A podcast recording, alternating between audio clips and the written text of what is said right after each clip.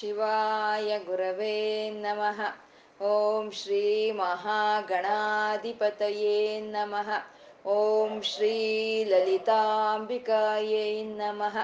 ವಾಗರ್ತಾವಿವ ಸಂಪೃಕ್ತ ವಾಗರ್ತ ಪ್ರತಿಪತ್ತಯೇ ಜಗತಃ ಪಿತರೌ ವಂದೇ ಪಾರ್ವತೀ ಪರಮೇಶ್ವರೌ.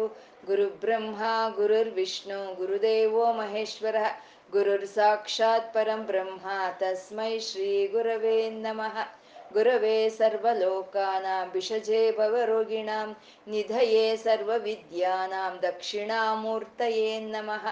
ಜ್ಞಾನಾನಂದಮಯಂ ದೇವಂ ನಿರ್ಮಲಸ್ಫಟಿಕಾಕೃತಿಂ ಆಧಾರಂ ಸರ್ವವಿದ್ಯಾನಾಂ ಹಯಗ್ರೀವಮುಪಾಸ್ಮಹೇ. ಶ್ರುತಿಸ್ಮೃತಿಪುರಾಣಾನಾಂ ಆಲಯಂ ಕರುಣಾಲಯಂ ನಮಾಮಿ ಭಗವತ್ಪಾದಶಂಕರಂ ಲೋಕಶಂಕರಂ. ಅಜ್ಞಾನಾಂ ಜಾಹ್ನವೀತೀರ್ಥಂ ವಿದ್ಯಾತೀರ್ಥಂ ವಿವೇಕಿನಾಂ ಸರ್ವೇಷಾಂ ಸುಖದಂ ತೀರ್ಥಂ ಭಾರತೀತೀರ್ಥಮಾಶ್ರಯೇ. ಸಿಂಧೂರಾರುಣ ವಿಗ್ರಹಾಂ ತ್ರಿನಯನಂ ಮಾಣಿಕ್ಯಮೌಳಿಸ್ಫುರಾ ತಾರಾನಾಯಕಶೇಖರಾಂ ಸ್ಮಿತಮುಖೀಮಾಪೀನ ವಕ್ಷೋರುಹಾಂ. ಪಾಣಿಭ್ಯಾಮಲಿಪೂರ್ಣರತ್ನಚಷಕಂ ರಕ್ತೋತ್ಪಲಂ ಬಿಭ್ರತಿಂ ಸೌಮ್ಯಾಂ ರತ್ನಕಟಸ್ಥರಕ್ತಚರಣಾಂ ಧ್ಯಾಯೇತ್ ಪರಮಾಂಬಿಕಾಂ.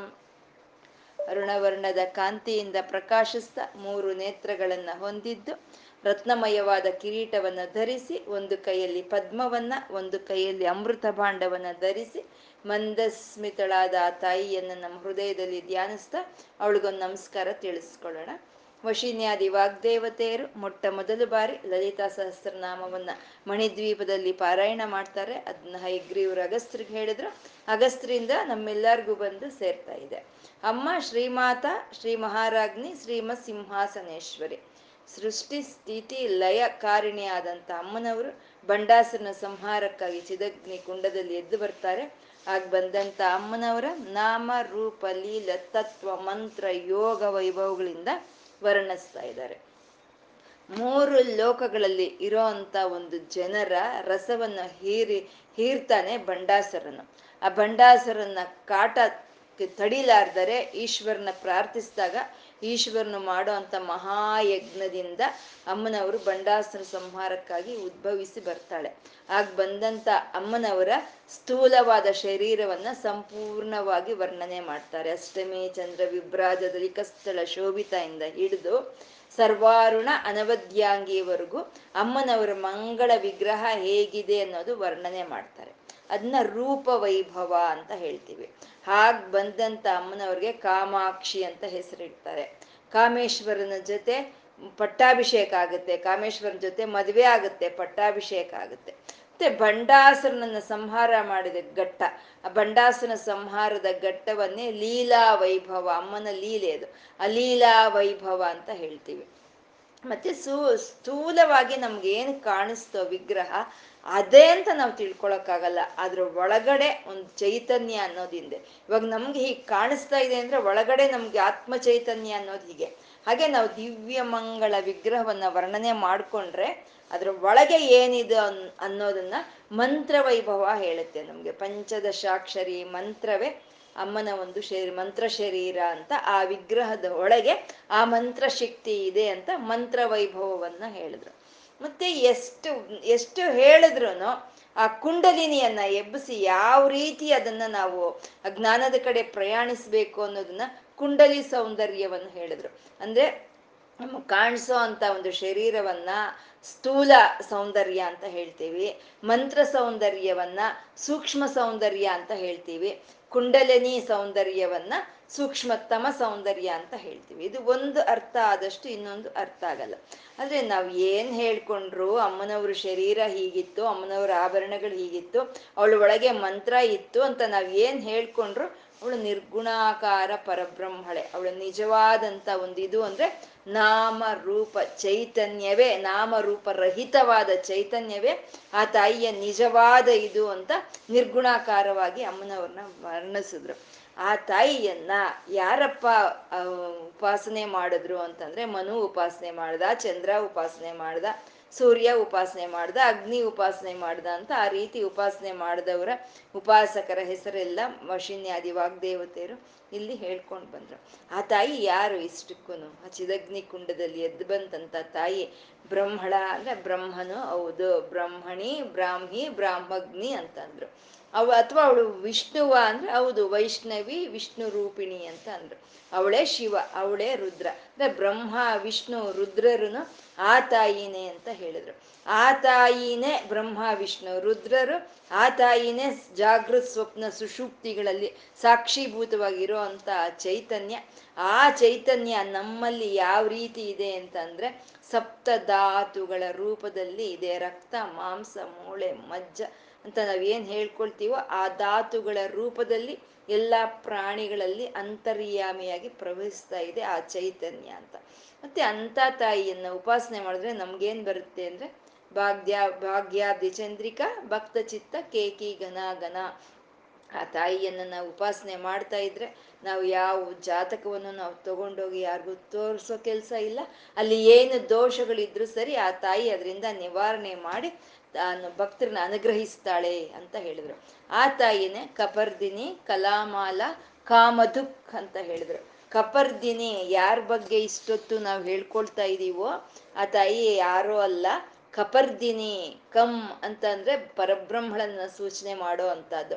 ಆ ಪರಬ್ರಹ್ಮಳದ ಸೃಷ್ಟಿ ಸ್ಥಿತಿ ಲಯಗಳಿಗೆ ಕಾರಣವಾದಂತ ಪರಬ್ರಹ್ಮಳೆ ಈ ತಾಯಿ ಅಂತ ಕಪರ್ದಿನಿ ಅಂತ ಹೇಳಿದ್ರು. ಕಂ ಅಂದ್ರೆ ನೀರು, ಪರ್ದಿನಿ ಅಂದ್ರೆ ಬಂಧಿಸೋ ಅಂತದ್ದು. ಆ ನೀರನ್ನ ಅಂದ್ರೆ ಗಂಗೆಯನ್ನ ತನ್ನ ಜಟಾಜೂಟಗಳಲ್ಲಿ ಬಂಧಿಸಿದಂತ ಶಿವನು ಕಪರ್ದ. ಮತ್ತೆ ಅಮ್ಮನವ್ರಿಗೆ ಕಪರ್ದಿನಿ ಅಂತ ಯಾಕೆ ಬಂತು ಹೆಸರು? ಬಂಧಿಸಿದ್ದು ಗಂಗೆಯನ್ನ ಬಂಧಿಸಿದ್ದು ಶಿವನಾದ್ರೆ ಅಮ್ಮನವ್ರಿಗೆ ಯಾಕೆ ಬಂದು ಕಪರ್ದಿನಿ ಅಂತಂದ್ರೆ ಶಿವನು ಬಂಧಿಸ್ದ, ಗಂಗೆಯನ್ನು ಬಂಧಿಸ್ದ ನಿಜ, ಆದ್ರೆ ಅವನ ಶಕ್ತಿ ಇಲ್ದಿದ್ರೆ ಅವ್ನು ಬಂಧಿಸ್ತಾನ? ಶಕ್ತಿನೇ ಅಮ್ಮ. ಹಾಗಾಗಿ ಅಮ್ಮನಿಗೆ, ಲಲಿತಮ್ಮನಿಗೆ ಕಪರ್ದಿನಿ ಅಂತ ಹೇಳಿದ್ರು. ಕಪರ್ದಿನಿ, ಕಲಾಮಾಲ, ಕಾಮದು ಕಾಮರೂಪಿಣಿ ಅಂದ್ರು. ಕಲಾಮಾಲ ಕಳಾ ಅಂತ ಅಂದ್ರೆ ವಿದ್ಯೆ ಅಂತ, ಎಲ್ಲ ವಿದ್ಯೆಗಳ ಸ್ವರೂಪವು ಆ ತಾಯಿನೇ ಅಂತ ಕಳಾಮಾಲ ಅಂತ ಅಂದ್ರು. ಕಾಮಧುಕ್ ಅಂತಂದ್ರೆ ಕಾಮಧೇನು. ಕಾಮಧೇನು ಏನ್ ಕೊಡುತ್ತೆ? ನಾವು ಕೇಳಿದ್ದನ್ನೆಲ್ಲ ಕೊಡುತ್ತೆ. ಹಾಗೆ ವಿದ್ಯಾ ಸ್ವರೂಪಿಣಿ, ಮಂತ್ರ ಸ್ವರೂಪಿಣಿ ಆದ ಆ ತಾಯಿಯ ಉಪಾಸನೆಯಿಂದ ನಮ್ಗೆ ಏನ್ ಬೇಕೋ ಅದು ಬರುತ್ತೆ ಅಂತ. ಕಾಮಧುಕ್ ಅಂತ ಯಾವ ರೀತಿ ಬರುತ್ತೆ ಅಂದ್ರೆ ಕಾಮರೂಪಿಣಿ ಅಂತಂದ್ರು. ಭಗವಂತ ಯಾವಾಗ್ಲೂ ನಮ್ಗೆ ಯಾವ ಸಮಯಕ್ಕೆ ಏನು ಅವಶ್ಯಕತೆ ಇದೆಯೋ ಆ ರೂಪದಲ್ಲಿ ನಮ್ಮ ಹತ್ರಕ್ಕೆ ಬರ್ತಾಳೆ ಆ ತಾಯಿ, ಅನುಗ್ರಹಿಸ್ತಾಳೆ ಅಂತ ಕಾಮರೂಪಿಣಿ ಅಂತಂದ್ರು. ಯಾವಾಗ ಯಾವ ಸಮಯಕ್ಕೆ ಯಾವ ರೀತಿ ಬರ್ಬೇಕೋ ಆ ರೀತಿ ಒಂದು ರೂಪವನ್ನು ತಾಳಿ ಆ ತಾಯಿ ಬರ್ತಾಳೆ ಅಂತ ಹೇಳ್ತಾ ಕಾಮರೂಪಿಣಿ ಅಂತಂದ್ರು. ಕಲಾನಿಧಿ ಅಂತ ಇದ್ದಾರೆ, ಕಲಾಮಾಲ ಹೇಳಿದ್ರು, ಇವಾಗ ಕಲಾನಿಧಿ ಅಂತ ಹೇಳ್ತಾ ಇದ್ದಾರೆ. ಕಳ ಅಂತಂದ್ರೆ ವಿದ್ಯೆಗಳು ಅಂತ ನಾವು ಹೇಳ್ಕೊಂಡ್ವಿ, ವಿದ್ಯೆಯನ್ನೇ ನಾವು ಕಳ ಅಂತ ಹೇಳೋದು. ಈ ಕಳ, ಈ ವಿದ್ಯೆಗಳು ಎಷ್ಟಿದೆ? ಅರವತ್ನಾಲ್ಕು ವಿಧವಾದ ವಿದ್ಯೆಗಳು ಇದೆ. ಈ ವಿದ್ಯೆಗಳು ಒಬ್ಬೊಬ್ಬರಲ್ಲಿ ಒಬ್ಬೊಬ್ಬರಲ್ಲಿ ಒಂದೊಂದು ವಿದ್ಯೆ ಅಂತ ಇರುತ್ತೆ, ಒಬ್ಬೊಬ್ಬರಲ್ಲಿ ಒಂದೊಂದು ಕಳೆ ಅಂತ ಇರುತ್ತೆ. ಆದರೆ ಈ ಅರವತ್ನಾಲ್ಕು ಕಳೆಗಳು ಅಂದರೆ ಈ ಅರವತ್ನಾಲ್ಕು ವಿಧವಾದ ವಿದ್ಯೆಗಳು ಅಮ್ಮನವರಲ್ಲೇ ಇದೆ. ಅಮ್ಮನವರಿಂದಾನೇ ಎಲ್ಲರಿಗೂ ಆ ವಿದ್ಯೆಗಳು ಅನ್ನೋದು ಹಂಚಿಕೆ ಆಗ್ತಾ ಇದೆ ಅಂತ ಕಲಾನಿಧಿ ಅಂತ ಹೇಳಿದ್ರು. ಅಂದರೆ ಪ್ರತಿಯೊಬ್ಬರಲ್ಲೂ ಒಂದು ಶಕ್ತಿ ಅಂತ ಇರುತ್ತೆ. ಇವಾಗ ನಾವು ಚೆನ್ನಾಗಿ ಹಾಡ್ತಾ ಇದ್ದೀವಿ ಅಂತ ಅಂದರೆ ಆ ಸಂಗೀತ ಕಲೆ ನಮ್ಮಲ್ಲಿ ಇದೆ ಅಂತ ಅರ್ಥ. ಅಥವಾ ಚೆನ್ನಾಗಿ ನಾಟ್ಯ ಮಾಡ್ತಾ ಇದ್ದೀವಿ ಅಂದರೆ ಆ ನಾಟ್ಯ ಕಲೆ ನಮ್ಮಲ್ಲಿ ಇದೆ ಅಂತ. ಹಾಗೆ ಸೂರ್ಯ ಕಲೆಗಳು, ಚಂದ್ರ ಕಲೆಗಳು, ಅಗ್ನಿ ಕಲೆಗಳು ಅಂತ ಹೇಳ್ತಾರೆ. ಅಗ್ನಿ ಕಲೆ ಅಂತ ಅಂದರೆ ಅಗ್ನಿಯಲ್ಲಿ ಉರಿಯೋ ಅಂತ ಒಂದು ಶಕ್ತಿ ಇದೆ, ಅದನ್ನೇ ಅಗ್ನಿ ವಿದ್ಯೆ ಅಂತ ಹೇಳ್ತಾರೆ, ಅದನ್ನೇ ಅಗ್ನಿ ಕಲೆ ಅಂತ ಹೇಳ್ತಾರೆ. ಹಾಗೆ ಬ್ರಹ್ಮದೇವರಲ್ಲಿ ಸೃಷ್ಟಿ ಮಾಡೋ ಅಂಥದ್ದು, ಸೂರ್ಯನಲ್ಲಿ ಪ್ರಕಾಶ ಕೊಡೋ ಅಂಥದ್ದು, ಚಂದ್ರನಲ್ಲಿ ಆ ತಂಪುದನ ಕೊಡೋ ಅಂಥ ವಿದ್ಯೆ ಇದೆ. ಬ್ರಹ್ಮದೇವರಲ್ಲಿ ಸೃಷ್ಟಿ ಮಾಡೋದು, ವಿಷ್ಣುವಲ್ಲಿ ಅದನ್ನ ಒಂದು ಸ್ಥಿತಿ ಕಾರ್ಯ ಮಾಡೋ ಅಂಥದ್ದು, ರುದ್ರನಲ್ಲಿ ಲಯ ಕಾರ್ಯ ಮಾಡೋ ಅಂಥದ್ದು. ಇವೆಲ್ಲ ಶಕ್ತಿಗಳನ್ನ ವಿದ್ಯೆಗಳು ಅಂತ ಹೇಳ್ತೀವಿ. ಈ ವಿದ್ಯೆಗಳು ಎಲ್ಲಿಂದ ಬಂತು ಅಂದರೆ ಆ ತಾಯಿಯಿಂದಾನೇ ಎಲ್ಲರಿಗೂ ಈ ವಿದ್ಯೆಗಳು ಬಂತು ಅಂತ ಕಲಾನಿಧಿ ಅಂತಂದ್ರು. ಒಬ್ಬೊಬ್ರಲ್ಲಿ ಒಂದೊಂದು ವಿದ್ಯೆ ಇದೆ. ಬ್ರಹ್ಮದೇವರಲ್ಲಿ ಇರೋ ಅಂಥ ವಿದ್ಯೆ ವಿಷ್ಣುವಲ್ಲಿಲ್ಲ, ವಿಷ್ಣುವಿನಲ್ಲಿ ಇರೋ ಅಂಥ ವಿದ್ಯೆ ರುದ್ರನಲ್ಲಿಲ್ಲ. ಆದರೆ ಎಲ್ಲ ವಿದ್ಯೆಗಳು ಯಾರಲ್ಲಿ ಇದೆಯೋ, ಈ ಎಲ್ಲ ವಿದ್ಯೆಗಳು ಯಾರಿಂದ ಬರ್ತಾ ಇದೆಯೋ ಆ ತಾಯಿ ಕಲಾನಿಧಿ ಅಂತ ಹೇಳಿದ್ರು. ಇವಾಗ ನಾವು ಹೇಳ್ತೀವಿ ಚಾಣಕ್ಯ ಅಂತ ಹೇಳ್ತೀವಿ. ಚಾಣಕ್ಯ ಅಂತಂದ್ರೆ ಅತಿ ಬುದ್ಧಿವಂತಿಕೆಯಿಂದ ಆಲೋಚನೆ ಮಾಡೋ ಅಂತ ಅದನ್ನ ನಾವು ಚಾಣಕ್ಯತನ ಅಂತ ಹೇಳ್ತೀವಿ. ಯಾಕೆಂದ್ರೆ ಚಾಣಕ್ಯನು ಅಷ್ಟು ಬುದ್ಧಿವಂತ, ಅಷ್ಟು ಒಂದು ಆಲೋಚನಾ ಶಕ್ತಿ ಇತ್ತು ಅವನಲ್ಲಿ. ಹಾಗಾಗಿ ಅವನ ಹೆಸರನ್ನೇ ನಾವು ಚಾಣಕ್ಯತನ ಅಂತ ಹೇಳ್ತೀವಿ, ಚಾಣ್ ಚಾಣಾಕ್ಷ ಅಂತ ಹೇಳ್ತೀವಿ. ಮತ್ತೆ ಎಮ್ಮೆ ಏನ್ ಎಮ್ ಎಸ್ ಸುಬ್ಲಕ್ಷ್ಮಿ, ಗಾನ ಕೋಕಿಲೆ ಎಂ ಎಸ್ ಸುಬ್ಲಕ್ಷ್ಮಿ ತರ ಆಡ್ತೀಯ ನೀನು ಅಂತ ಹೇಳ್ತೀವಿ. ಮತ್ತೆ ಹಾಗೆ ನಾಟ್ಯ ಮಯೂರಿ ಅಂತ ಹೇಳ್ತೀವಿ. ಹೀಗೆ ಹೇಳ್ತಾ ಬರ್ತೀವಿ ನಾವು. ಅಂದ್ರೆ ಒಂದೊಂದು ವಿದ್ಯೆ ಒಬ್ಬೊಬ್ರಲ್ಲಿ ಇರುತ್ತೆ. ಆದ್ರೆ ಎಲ್ಲಾ ವಿದ್ಯೆಗಳು ಯಾರಿಂದ ಬಂತೋ ಆ ತಾಯಿನೇ ಕಳಾನಿಧಿ ಅಂತ.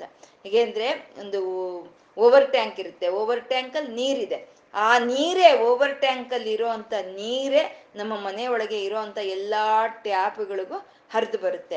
ಆ ರೀತಿ ಕಳಾನಿಧಿ ಎಲ್ಲ ಕಳೆಗಳಿಗೂ ನಿಧಿಯಾಗಿರೋ ಅಂಥ ತಾಯಿಯಿಂದನೇ ಎಲ್ಲರಿಗೂ ಅವ್ರವ್ರ ಶಕ್ತಿ ಅವ್ರವ್ರ ಶಕ್ತಿ. ಇಲ್ಲಿ ಕಳೆ ವಿದ್ಯೆ ಅಂತಂದ್ರೆ ನಮ್ಮಲ್ಲೊಂದು ಶಕ್ತಿ ಇದೆ, ಅದೊಂದು ಒಂದು ಚಿತ್ರಲೇಖನವೂ ಆಗ್ಬೋದು, ಇವಾಗ ರವಿವರ್ಮನ ಒಂದು ಆರ್ಟ್ ಅಂತ ನಾವು ಹೇಳ್ತೀವಿ, ಅದಾಗ್ಬೋದು, ಅಥವಾ ಯಾವುದಾದ್ರೂ ಸರಿ ಒಂದು ರಂಗೋಲಿ ಹಾಕೋದಾಗ್ಬೋದು, ಯಾವುದಾದ್ರೂ ಸರಿ ಒಂದು ವಿದ್ಯೆ ಇದೆ ಅಂತಂದ್ರೆ ಅದು ಖಂಡಿತ ನಾವು ತಂದ್ಕೊಂಡಿಲ್ಲ, ಆ ತಾಯಿಯಿಂದ ನಮಗ್ ಬಂದಿರೋದು. ಯಾಕೆ ಅಂದ್ರೆ ಆ ತಾಯಿ ಕಳಾನಿಧಿ ಅಂತ ಹೇಳಿದ್ರು. ಕಳಾನಿಧಿ ಕಾವ್ಯ ಕಳಾ ಅಂತ ಹೇಳ್ತಾ ಇದ್ದಾರೆ. ಕಾವ್ಯ ಕಳಾ ಕಾವ್ಯ ಕಳಾ ಅಂದ್ರೆ ಕಾವ್ಯದಲ್ಲಿ ಒಂದು ಕಳೆ ಇರುತ್ತೆ, ಆ ಕಳೆನೆ ಲಲಿತೆಯ ರೂಪ ಅಂತ ಹೇಳೋದು. ನಾವು ಲಲಿತ ಕಳೆಗಳು ಅಂತ ಹೇಳ್ತೀವಲ್ವಾ, ಅಂದ್ರೆ ಎಲ್ಲಾ ಕಳೆಗಳು ಎಲ್ಲಾ ವಿದ್ಯೆಗಳು ಲಲಿತೆಯ ರೂಪವೇ ಅಂತ ಹೇಳೋದು. ಕಾವ್ಯದಲ್ಲಿ ಒಂದು ಕಳೆ ಇರುತ್ತೆ, ಕಾವ್ಯದಲ್ಲಿ ಒಂದು ಕಳೆ ಅಂದ್ರೆ ಆ ಕಾವ್ಯ ಪುಷ್ಟಿಯಾಗಿರ್ಬೇಕು, ಆ ಕಾವ್ಯದಲ್ಲಿ ಒಂದು ಚೆನ್ನಾಗಿ ಪದಗಳಿರ್ಬೇಕು, ಅದು ಕೇಳಿದವ್ರಿಗೆ ಆಹಾ ಚೆನ್ನಾಗಿದೆ ಅಂತ ಅನ್ಸ್ಬೇಕು, ಪರಬ್ರಹ್ಮಳನ್ನ ಸೂಚನೆ ಮಾಡ್ಬೇಕು. ಅಂತ ಕಾವ್ಯಗಳನ್ನ ಕಾವ್ಯ ಕಳ ಅಂತ ಹೇಳ್ತಾರೆ. ಅದ್ರಲ್ಲಿ ಪುಷ್ಟಿ ಇರುತ್ತೆ, ಆ ಕಾವ್ಯ ಕಳಕಳೆಯಿಂದ ಇರುತ್ತೆ. ಅದು ಅಮ್ಮನ ಅನುಗ್ರಹ ಇದ್ರೆ ಯಾವ ಕಾವ್ಯದಲ್ಲಾದ್ರೂ ಸರಿ ಆ ಕಳೆ ಅನ್ನೋದು ಇರುತ್ತೆ ಅಂತ. ಕಾವ್ಯನೇ ಅಲ್ಲ, ಯಾವುದೇ ಒಂದು ವಿದ್ಯೆ ಆಗ್ಬೋದು, ಯಾವುದೇ ಒಂದು ಕಳೆ ಆಗ್ಬೋದು, ಅಮ್ಮ ಇದ್ರೆ, ಅಮ್ಮನ ಅನುಗ್ರಹ ಇದ್ರೆ ಆ ಕಳೆ ಕಳಕಳೆಯಾಗಿ ಕಳಕಳೆಯಾಗಿ ಇರುತ್ತೆ. ಅಮ್ಮನ ಅನುಗ್ರಹ ಇಲ್ಲ ಅಂತಂದ್ರೆ ನಮ್ಮಲ್ಲಿ ಎಷ್ಟು ವಿದ್ಯೆ ಇದ್ರೂ ಸರಿ ಅದು ಕಳಕಳೆಯಾಗಿ ಇರಲ್ಲ. ನಮ್ಗೆ ಅರ್ಥ ಆಗ್ಲಿ ಅಂತ ನಾವೊಂದು ಸಣ್ಣ ಉದಾಹರಣೆ ಹೇಳ್ಕೊಡೋಣ. ಸಚಿನ್ ತೆಂಡೂಲ್ಕರ್, ವಿನೋದ್ ಕಾಂಬ್ಳಿ ಇಬ್ರು ಒಂದು ಸ್ಕೂಲ್ನಲ್ಲಿ ಓದಿದರು, ಒಬ್ಬ ಕೋಚ್ನ ಹತ್ರ ಟ್ರೈನ್ ಮಾಡಿದವ್ರು, ಅವರು ಇಬ್ರು ಒಂದೇ ರೀತಿ ಆಡ್ತಾ ಇದ್ದವ್ರು. ಅವರು ಕೆಲವು ಕೆಲವ್ರು ಹೇಳ್ತಿದ್ರು ಸಚಿನ್ ತೆಂಡೂಲ್ಕರ್ಗಿಂತ ವಿನೋದ್ ಕಾಂಬ್ಳಿ ಇನ್ನೂ ಉತ್ತಮವಾದ ಬ್ಯಾಟಿಂಗ್ ಪ್ರ ಇದು ಶಕ್ತಿ ಇದೆ ಅವನಲ್ಲಿ ಅಂತ ಹೇಳೋದನ್ನು ನಾವು ಕೇಳಿದೀವಿ. ಆದ್ರೆ ಆ ಸಚಿನ್ ತೆಂಡೂಲ್ಕರ್ ಆಟ ಹೇಗಿತ್ತು, ಅದೆಷ್ಟು ಜನಕ್ಕೆ ಮನೋರಂಜನೆಯನ್ನು ಕೊಡ್ತು, ಅವನ ಆಟ ಎಷ್ಟು ಕಳಕಳೆಯಾಗಿತ್ತು. ಆದ್ರೆ ವಿನೋದ್ ಕಾಂಬ್ಳಿ ಆಟ ಹೇಗಿತ್ತು, ಅದು ಕಳಾ ವಿಹೀನವಾಗಿತ್ತು, ಇದು ಕಳಾಪೂರಿತವಾಗಿತ್ತು. ಅಂದ್ರೆ ಅಮ್ಮನ ಅನುಗ್ರಹ ಯಾರಲ್ಲಿ ಇರುತ್ತೋ ಅವರಲ್ಲಿ ಇರೋ ಅಂತ ವಿದ್ಯೆ ಅನ್ನೋದು ಗಣನೆಗೆ ಬರುತ್ತೆ ಅಂತ ನಾವು ನೋಡ್ತಾ ಇರ್ತೀವಿ. ಎಷ್ಟೋ ವಿದ್ಯಾವಂತರಾಗಿರ್ತಾರೆ, ಎಷ್ಟೋ ಜ್ಞಾನಿಗಳಾಗಿರ್ತಾರೆ, ಆದ್ರೆ ಕಳೆನೇ ಇರಲ್ಲ, ಗಣನೆನೇ ಇರಲ್ಲ, ನಾಲ್ಕು ಜನಕ್ಕೆ ತಿಳಿಯೋದೇ ಇಲ್ಲ. ಅದೇ ಏನೊಂದು ಸಣ್ಣ ವಿದ್ಯೆ ಇದ್ರೂ ಅಮ್ಮನ ಅನುಗ್ರಹ ಅನ್ನೋದು ನಮ್ಗೆ ಇದ್ರೆ ಆ ಕಳೆ ಆ ಕಳೆಯಲ್ಲಿ ಕಳಕಳೆ ಅನ್ನೋದು ಬರುತ್ತೆ ಅಂತ ಕಾವ್ಯ ಕಳಾ ಅಂತ ಅಂದ್ರು. ಮತ್ತೆ ಕಾವ್ಯ ಕಳ ಅಂತ ಕಾವ್ಯಕ್ಕೆ ಮಾತ್ರ ಇಲ್ಲಿ ಯಾಕೆ ಹೇಳಿದ್ರು ಅಂದ್ರೆ ಯಾವ ಕಳೆ ಏನಾದರೂ ಅಷ್ಟೇ, ಸಂಗೀತ ಕಳೆ ಆಗ್ಬೋದು, ಇನ್ಯಾವುದೇ ರೀತಿ ವಿದ್ಯೆ ಆಗ್ಬೋದು, ಅಮ್ಮನ ಅನುಗ್ರಹ ಇದ್ರೆ ಮಾತ್ರನೇ ಅದು ಒಂದು ಗಣನೆಗೆ ಬರುತ್ತೆ ಅಂತ. ಇವಾಗ ಕಾವ್ಯ ಕಳ ಅಂತ ಹೇಳಿದ್ರು ಅಂದ್ರೆ ಒಂದು ಹೇಳಿದ್ರೆ ಎಲ್ಲ ಹೇಳ್ದು ಹೇಳ್ದಂಗೆ ಲೆಕ್ಕನ. ಇವಾಗ ಇಂಜನ್ ಬಂತು ಅಂತ ಹೇಳಿದ್ರೆ ಬೋಗಿಗಳೆಲ್ಲ ಬಂತು ಅಂತಾನೆ ಅರ್ಥ. ಹಾಗೆ ಒಂದು ವಿದ್ಯೆಯನ್ನು ಹೇಳಿದ್ರೆ ಎಲ್ಲಾ ವಿದ್ಯೆಗಳಿಗೂ ಹೇಳಿದ್ದಾರೆ ಅಂತ.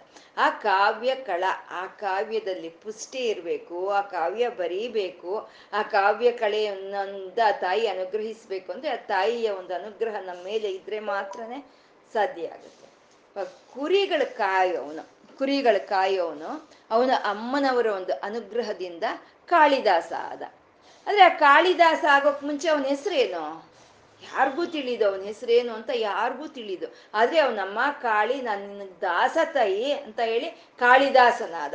ಯಾವಾಗ ಆ ಕಾಳಿಗೆ ದಾಸನಾದ್ನೋ ಆವಾಗ ಅವನು ಮಹಾಕವಿ ಕಾಳಿದಾಸನಾಗ್ತಾನೆ. ಸರ್ವ ಯಂತ್ರಾತ್ಮಿಕೆ ಸರ್ವ ಮಂತ್ರಾತ್ಮಿಕೆ ಪಾಹಿಮಾಂ ಜಗದಂಬೆ ಅಂತ ಅವನು ಪ್ರಾರ್ಥನೆ ಮಾಡೋ ಅಷ್ಟು ಒಂದು ಇದಕ್ಕೆ ಅವನು ಇದಾಗುತ್ತೆ. ಒಂದು ರಘುವಂಶನಂತೆ, ಒಂದು ಅಭಿಜ್ಞಾನ ಶಾಕುಂತಲನಂತೆ ಇಂಥ ಒಂದು ಗ್ರಂಥಗಳೆಲ್ಲ ಕುರಿ ಕಾಯೋನು ಬರೆದ, ಇಂಥ ಕಾವ್ಯಗಳನ್ನು ಬರೆದ. ಅಂದ್ರೆ ಅದು ಅಮ್ಮನ ಅನುಗ್ರಹ ಇದ್ದಿದ್ದಕ್ಕೆ ಮಾತ್ರ ಸಾಧ್ಯ ಆಯಿತು ಅಂತ. ತೆನಾಲಿ ರಾಮಕೃಷ್ಣ ಅವನು ಹಳ್ಳಿನಲ್ಲಿದ್ದವನು, ಅವನು ಹೆಂಡತಿನ ಮಗನನ್ನ ಕರ್ಕೊಂಡು ಪಟ್ಟಣಕ್ಕೆ ಬರ್ತಾನೆ. ರಾಜರ ಹತ್ರ ಹೋಗೋಣ, ಏನೋ ಒಂದು ಕೆಲಸ ಕೇಳೋಣ, ಕೆಲಸ ಕೇಳ ಅವ್ನ ಕೆಲಸ ಕೊಟ್ರೆ ನನ್ನ ಗಂಡ ನನ್ನ ಹೆಂಡತಿ ಮಕ್ಕಳನ್ನ ನಾನು ಸಾಕೋಬಹುದು ಅಂತ ಬರ್ತಾನೆ. ಬರ್ತಾ ಮಧ್ಯದಲ್ಲಿ ಅವನು ಆ ಪಟ್ಟಣಕ್ಕೆ ಸೇರ್ಕೊಳ್ಳೋದಕ್ಕಿಂತ ಮುಂಚೆನೆ ಕತ್ತಲಾಗ್ಬಿಡುತ್ತೆ. ಅಲ್ಲಿ ಒಂದು ಅಮ್ಮನವ್ರ ದೇವಸ್ಥಾನ ಇರುತ್ತೆ. ಆ ದೇವಸ್ಥಾನದ ಜಗಳಿ ಮೇಲೆ ಹೋಗಿ ಕೂತ್ಕೊಂಡು ಆ ಹೆಂಡತಿ ಮಗನ ಜೊತೆ ಏನ್ ಊರಿಂದ ತಂದಿದ್ರು ಅದನ್ನ ತಿಂದು, ಅವರು ಹೆಂಡತಿ ಮಗ ಸಾಕಾಗಿರುತ್ತೆ, ನಡ್ಕೊಂಡು ಬಂದಿದ್ದಾರೆ, ಅವ್ರ ಮಗ ನಿದ್ದೆ ಮಾಡ್ಬಿಟ್ರು. ಈ ರಾಮಕೃಷ್ಣನ್ಗೆ ನಿದ್ದೆ ಹತ್ತಲಿಲ್ಲ. ಮೆತ್ತಿಗೆ ಆ ದೇವಸ್ಥಾನದ ಬಾಗಿಲು ತಗೊಂಡು ದೇವಸ್ಥಾನದ ಒಳಕ್ ಹೋದ್ನಂತೆ. ಹೋಗಿ ಕೂತ್ಕೊಂಡು ಆ ವಿಗ್ರಹದ ಮುಂದೆ ಕೂತ್ಕೊಂಡು ಧ್ಯಾನಿಸಿದಾಗ ಆ ತಾಯಿ ಪ್ರತ್ಯಕ್ಷವಾಗ್ತಾಳೆ. ಪ್ರತ್ಯಕ್ಷವಾಗಿ ಬಂದ್ರೆ ಆ ತಾಯಿಯನ್ನ ನೋಡಿ ನಮಸ್ಕಾರ ಮಾಡ್ಲಿಲ್ಲ, ತಾಯಿ ಬಂದ್ಯಾನ್ಲಿಲ್ಲ, ಭಕ್ತಿ ತೋರಿಸ್ಲಿಲ್ಲ, ಏನೂ ಇಲ್ಲ. ಹಬ್ಬಬ್ಬಾ ಅಂದನಂತೆ. ಯಾಕಪ್ಪ ನಾನು ಬಂದ್ರೆ ಮುಂದೆ ಹಬ್ಬಬ್ಬ ಅಂತ ಯಾಕಂದೆ ನೀನು ಅಂತಂದ್ರೆ, ಆ ತಾಯಿ ಬಂದಿದ್ ಹೇಗ್ ಬಂದೆ ಅಂದ್ರೆ ಸಹಸ್ರ ಶೀರ್ಷವದನ ಅಂತ, ಅನೇಕವಾದ ಬಾಹುಗಳು ಅನೇಕವಾದ ಶಿರಸ್ಸುಗಳು ಹೊಂದಿರೋ ಹಾಗೆ ಬಂದು ಸಾಕ್ಷಾತ್ಕಾರ ಮಾಡ್ತಾಳೆ. ಅಮ್ಮ ನನಗೆ ಒಂದು ಮೂಗಿದೆ, ಆ ಒಂದು ಮೂಗಿಗೆ ನೆಗಡಿ ಬಂದರೆ ನಂಗೆ ತಡಿಯಕ್ಕಾಗಲ್ಲ, ನಿನ್ಗಿಷ್ಟು ಮೂಗುಗಳಿದೆಯಲ್ಲಮ್ಮ, ನಿನಗೆ ನೆಗಡಿ ಬಂದರೆ ಇನ್ನೇನು ಗತಿ ತಾಯಿ ಅಂತ ಹೇಳಿ ಹಬ್ಬಬ್ಬ ಅಂತ ಅನ್ನಂತೆ. ಅದಕ್ಕೆ ಆ ಮಾತಿಗೆ ಅಮ್ಮನವ್ರಿಗೆ ನಗು ಬಂದು ನೀನು ವಿಕಟ ಕವಿಯಾಗು, ನೀನು ಹಾಸ್ಯ ಕವಿಯಾಗು ಅಂತ ಅನುಗ್ರಹಿಸಿದ್ಲಂತೆ. ಹಾಗೆ ಅಮ್ಮನ ಅನುಗ್ರಹ ಅನ್ನೋದು ಯಾರ ಮೇಲೆ ಇದ್ರೆ ಅವ್ರಿಗೆ ಆ ಕಾವ್ಯಗಳನ್ನು ಬರೆಯೋ ಅಂತ ಒಂದು ಶಕ್ತಿ ಬರುತ್ತೆ, ಆ ಕಾವ್ಯಗಳಲ್ಲಿ ಪುಷ್ಟಿ ಬರುತ್ತೆ, ಆ ಕಾವ್ಯ ಕಳೆಯಾಗಿ ಆ ತಾಯಿನೇ ಇರ್ತಾಳೆ ಅಂತ ಕಾವ್ಯ ಕಳಾ ಅಂತ ಅಂದ್ರು. ಸರಿ, ಕಾವ್ಯಗಳನ್ನು ಬರೆದಿದ್ದಾಯ್ತು, ಬರೆದ್ರು. ಆದರೆ ಅದನ್ನ ನೋಡಿ ಆನಂದ ಪಡಬೇಕು ಅಂತಂದ್ರೆ ಅದಕ್ಕೂ ಒಂದು ಒಂದು ಇದಿರ್ಬೇಕಲ್ಲ, ಅದು ರಸಜ್ಞ ಅಂತಂದ್ರು. ರಸಿಕತೆ, ರಸಜ್ಞ ಅಂತಂದ್ರೆ ಯಾವುದು ನೋಡಿದ್ರು ಸರಿ ನೋಡಿ ಅದನ್ನ ಆಸ್ವಾದನೆ ಮಾಡಿ ಅದನ್ನ ಸಂತೋಷ ಪಟ್ಕೊಳ್ಳೋ ಅಂತ ಒಂದು ಮಾನಸಿಕ ಒಂದು ಸ್ಥಿತಿ ಅನ್ನೋದು ನಮ್ಮಲ್ಲಿರ್ಬೇಕು. ಅದು ಆ ತಾಯಿ ಕೊಟ್ರೆ ಮಾತ್ರ ನಮ್ಗೆ ಸಿಕ್ಕುತ್ತೆ. ಇಲ್ಲ ಅಂದ್ರೆ ಯಾವುದು ನೋಡಿದ್ರು ನಮ್ಗೆ ಸಂತೋಷ ಆಗಲ್ಲ. ಪೂರ್ಣಚಂದ್ರನ ನೋಡಿದ್ರು ಸಂತೋಷ ಆಗಲ್ಲ. ಇಷ್ಟೇ ಅಲ್ವಾ, ಯಾವಾಗ್ಲೂ ನೋಡೋದೇ ಅಲ್ವಾ ಅಂತ ಅನ್ಸುತ್ತೆ. ಅದೇ ಆ ರಸಿಕ ಸ್ವಭಾವ, ಆ ರಸಜ್ಞತೆ, ಆ ತಾಯಿಯ ಅನುಗ್ರಹ ನಮ್ಮ ಮೇಲೆ ಇದೆ ಅಂದ್ರೆ ನಾವು ಯಾವುದನ್ನ ನೋಡಾದ್ರೂ ಸರಿ ಸಂತೋಷ ಪಡ್ಬೋದು. ಹಾಗೆ ಕಾಳಿದಾಸ ಬರ್ದಿರ್ಬೋದು, ವ್ಯಾಸರ್ ಬರ್ದಿರ್ಬೋದು, ವಾಲ್ಮೀಕಿ ಬರ್ದಿರ್ಬೋದು. ಆದ್ರೆ ಅದ್ ನೋಡಿದ ಅದನ್ನ ಕೇಳಿ ನಮ್ಗೆ ಸಂತೋಷ ಪಡೋ ಅಂತ ಒಂದು ರಸಜ್ಞತೆಯನ್ನು ಆ ತಾಯಿನೇ ನಮ್ಗೆ ಕೊಡ್ಬೇಕು. ಯಾಕೆಂದ್ರೆ ಭೋಜನಂ ಭೋಕ್ತಾ ಅನ್ನತ್ತೆ ವಿಷ್ಣು ಸಹಸ್ರನಾಮ. ಭೋಜನವೂ ಅವನೇ, ಭೋಗ್ತಾ ಅವನು, ಅದನ್ನ ಭೋಜಿಸೋವನು ಅವನೇ ಅಂತ. ಕಾವ್ಯವೂ ಆ ತಾಯಿನೇ. ಆ ಕಾವ್ಯವನ್ನು ನೋಡಿ ಆನಂದ ಪಡೋ ಅಂತ, ಆಸ್ವಾದನೆ ಮಾಡೋ ಅಂತ ಒಂದು ಗುಣವು ಭಗವಂತನ ಗುಣವೇ ಅಂತ ಹೇಳ್ತಾ ರಸಜ್ಞ ಅಂತ ಅಂದ್ರು. ಆ ರಸಜ್ಞತೆ ಇದ್ರೇನೆ ಯಾವ್ದಾದ್ರೂ ನಮ್ಗೆ ಒಂದು ಅದರಲ್ಲಿರೋ ಅಂತ ಒಂದು ಸಾರ ಅನ್ನೋದು ನಮ್ಮಲ್ಲಿ ಇಳಿಯುತ್ತೆ, ನಮ್ಗೆ ಆನಂದ ಅನ್ನೋದಾಗುತ್ತೆ. ಒಂದು ಹಳ್ಳಿನಲ್ಲಿ ಒಂದು ಹತ್ತು ಜನನ್ನ ಕೂಡ ಹಾಕ್ಕೊಂಡು ಒಬ್ಬ ಒಂದು ಸ್ವಲ್ಪ ಓದೋಕ್ಕೆ ಬರೆಯೋಕ್ಕೆ ಬರ್ ಬಂದಿರೋವನು ಅವನು ಒಂದು ಮಹಾಗ್ರಂಥ ಇದೆ ನನ್ನ ಕೈಯಲ್ಲಿ, ಬನ್ರಿ ಇದನ್ನ ನಾವು ಓದ್ಕೊಳ್ಳೋಣ ಅಂತ ಅಂದ್ರೆ ಅವ್ರು ನಮ್ಗೆ ಓದೋಕ್ ಬರಲ್ವಲ್ಲಪ್ಪ ಅಂತ ಅಂದ್ರಂತೆ. ಸರಿ ನಾನು ಓದ್ತೀನಿ, ನೀವು ಕೇಳಿಸ್ಕೊಳ್ಳಿ ಅಂತ ಹೇಳಿದ್ರಂತೆ. ಎಲ್ಲ ಸುತ್ತು ಕೂತ್ಕೊಂಡ್ರು. ಅವ್ರು ಕೂತ್ಕೊಂಡು ಆ ಗ್ರಂಥವನ್ನು ತಗೊಂಡು ಓದ್ತಾ ಇದ್ದಾರೆ. ಓದೋವಾಗ್ಲೇ ಆಹಾ ಓಹೋ ಶಬಾಷ್ ಅಂತ ಅವ್ರಂತಿದ್ದಾರೆ. ಅದನ್ನ ಕೇಳ್ತಾ ಇರೋದ್ರಲ್ಲಿ ಒಬ್ನಲ್ಲಿ ಅವನ್ ಕಣ್ಣೀರು ಬರುತ್ತೆ, ಆನಂದ ಬರುತ್ತೆ, ಎಲ್ಲಾ ವಿಧವಾದ ನವರಸಗಳು ಅವನ ಮುಖದಲ್ಲಿ ಕಾಣಿಸ್ತಾ ಇದೆ. ಅಳ್ತಾನೆ ಆವಾಗ ಆವಾಗ ಸಂತೋಷಕ್ಕೆ. ಪಕ್ಕದಲ್ಲಿ ಕೂತಿರೋನ್ಗೆ ಏನೂ ಅರ್ಥ ಆಗ್ಲಿಲ್ಲ. ಈ ಓದ್ತಾ ಓದ್ತಾ ಆ ವಯ್ಯ ಯಾಕೆ ಬೇಷ್ ಬೇಷ್ ಅಂತ ಇದ್ದಾನೋ, ಕೇಳಿಸ್ಕೊಳ್ತಾ ಕೇಳಿಸ್ಕೊಳ್ತಾ ಈ ವಯ್ಯ ಯಾಕೆ ಅಳ್ತಾ ಇದ್ದಾನೋ ನಂಗೊಂದು ಅರ್ಥ ಆಗ್ಲಿಲ್ಲ ಅನ್ನೋದು ಅಂದ್ರೆ ಆ ರಸಜ್ಞತೆ, ಅದನ್ನ ಆಸ್ವಾದನೆ ಮಾಡೋ ಅಂತ ಒಂದು ಸ್ವಭಾವ ಅವರಲ್ಲಿ ಇದೆ. ಅದು ಅವ್ರಿಗೆ ಅರ್ಥ ಆಗ್ತಾ ಇದೆ. ಇವನೆಲ್ಲ ಸ್ವಭಾವ ಇಲ್ಲ, ಹಾಗಾಗಿ ಏನೋ ನಂಗೊಂದು ತಿಳಿತಾ ಇಲ್ಲ ಅಂತಾನೆ. ಅಂದ್ರೆ ಯಾವ ಒಂದು ಸಣ್ಣ ವಿಷಯವಾದ್ರೂ ಸರಿ ಅದು ಅದನ್ನ ನೋಡಿ ಆನಂದ ಪಡೋ ಅಂತ ಒಂದು ಸ್ವಭಾವ ನಮ್ಗೆ ಅಮ್ಮನವರು ಅನುಗ್ರಹಿಸಿದ್ರೆ ಬರುತ್ತೆ ಅಷ್ಟೇನೆ ನಮ್ಗೆ. ಅದಕ್ಕೆ ಕಾವ್ಯಗಳು, ಕಾವ್ಯ ಅಂತಂದ್ರೆ ಮನಸ್ಸಿಗೆ ಸಂತೋಷ ಆಗ್ಬೇಕು, ಕಾವ್ಯ ಅಂದ್ರೆ ಮನಗೆ ಸತ್ವಗುಣವನ್ನ ನಮ್ಗೆ ತಂದ್ಕೊಡ್ಬೇಕು, ಕಾವ್ಯ ಅಂತ ಅಂದ್ರೆ ಪರಬ್ರಹ್ಮಳನ್ನ ನಮ್ಗೆ ತೋರಿಸ್ಬೇಕು ಅಂತ ಅದನ್ನೇ ನಾವು ಕಾವ್ಯ ಅಂತ ಕರಿತೀವಿ ಅಷ್ಟೇ. ಬುದ್ಧಿಮಂತರು ಏನ್ ಮಾಡ್ತಾರೆ, ಹತ್ತು ಜನ ಸ್ನೇಹಿತರು ಬೇಕು ಅಂತ ಅನ್ಕೊಳ್ಳಲ್ವಂತೆ, ಒಂದು ಒಳ್ಳೆಯ ಕಾವ್ಯ ಒಂದಿದ್ರೆ ಸಾಕು ಅನ್ಕೊಳ್ತಾರಂತೆ. ಅದೇ ಆ ಬುದ್ಧಿ ಇಲ್ದಲೇ ಇರೋರು ವ್ಯಸನಕ್ಕೆ, ನಿದ್ದೆಗೆ, ಜಗಳಕ್ಕೆ, ಅದಕ್ಕೆ ಇದಕ್ಕೆ ಬಾನಿಸರಾಗಿ ಹೋಗ್ತಾರೆ. ಅಂದ್ರೆ ಆ ಕಾವ್ಯ ಕಳ, ಆ ರಸಜ್ಞತೆ ಅನ್ನೋದು ಯಾರಲ್ಲಿ ಇರುತ್ತೋ ಆ ಆ ತಾಯಿಯ ಅನುಗ್ರಹ ಇದ್ದವ್ರಿಗೆ ಮಾತ್ರ ಆ ರಸಜ್ಞತೆ, ಆ ಕಾವ್ಯ ಕಳೆ ಅನ್ನೋದು ಸಿಕ್ಕುತ್ತೆ ಅಂತ ಕಾವ್ಯ ಕಳ ರಸಜ್ಞ ಅಂತ ಹೇಳಿದ್ರು.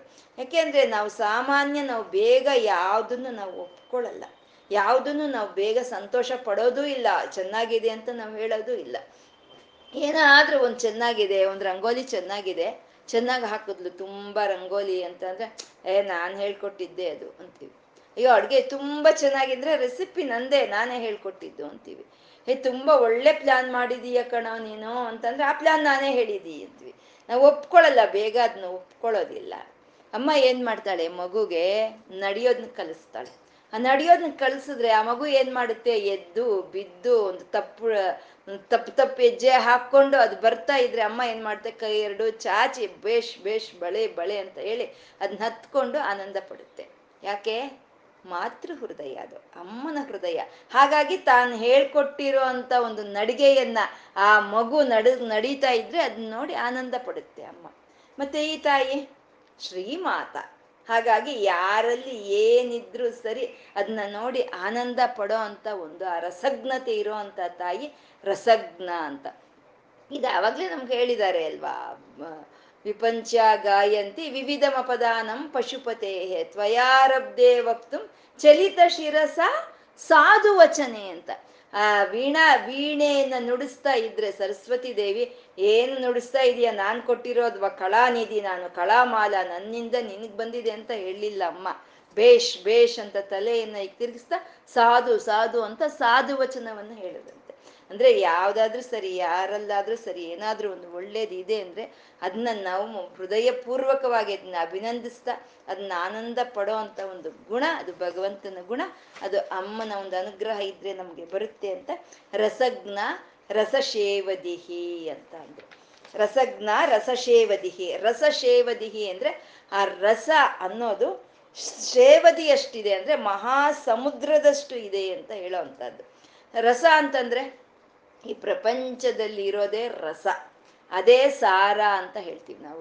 ಆ ರಸವೇ ಸಾರ ಅಂತ ಹೇಳೋದು. ಇವಾಗ ಒಂದು ಮೂಸಂಬಿ ಹಣ್ಣು ತೊಗೊಂಡ್ವಿ, ಆ ಹಣ್ಣಿನ ತುಂಬ ಸಾ ಒಂದು ರಸ ಅನ್ನೋದು ತುಂಬಿಕೊಂಡಿದ್ರೆ ನಾವೇನಂತೀವಿ, ಬಾ ಹಣ್ಣು ತುಂಬ ರಸಭರಿತವಾಗಿ ಸಾರಭರಿತವಾಗಿದೆ ಅಂತ ಹೇಳ್ತೀವಿ. ಆ ಹಣ್ಣಲ್ಲಿ ರಸನೇ ಇಲ್ಲ ಅಂದರೆ ಅದು ಬೆಂಡ್ ಬೆಂಡ್, ಆ ಕಿತ್ಲೆ ಹಣ್ಣು ತೊಗೊಳ್ತೀವಿ ಅದರಲ್ಲಿ ರಸನೇ ಇಲ್ಲ ಅಂದರೆ ಅದು ಬೆಂಡ್ ಬೆಂಡ್ ಬಂದಿರುತ್ತೆ. ಅದು ಯಾಕೆ, ಅದನ್ನು ಬಿಸಾಕ್ತೀವಿ ನಾವು. ಅಂದರೆ ರಸವೇ ಪ್ರಧಾನ, ರಸವೇ ಸಾರ. ರಸ ಇದ್ರೇನೆ ಸರಸ, ರಸ ಇಲ್ಲ ಅಂದರೆ ನೀರಸ ಅನ್ನೋದು. ಅಮ್ಮ ರಸ ರಸಸ್ವರೂಪಿಣಿ, ಸಂಪೂರ್ಣ ರಸವನ್ನು ಆ ರಸಸ್ವರೂಪಿಣಿಯಾಗಿರೋ ಅಂಥ ತಾಯಿ ರಸಶೇವದಿಹಿ ಅಂತ ಅಂದರು.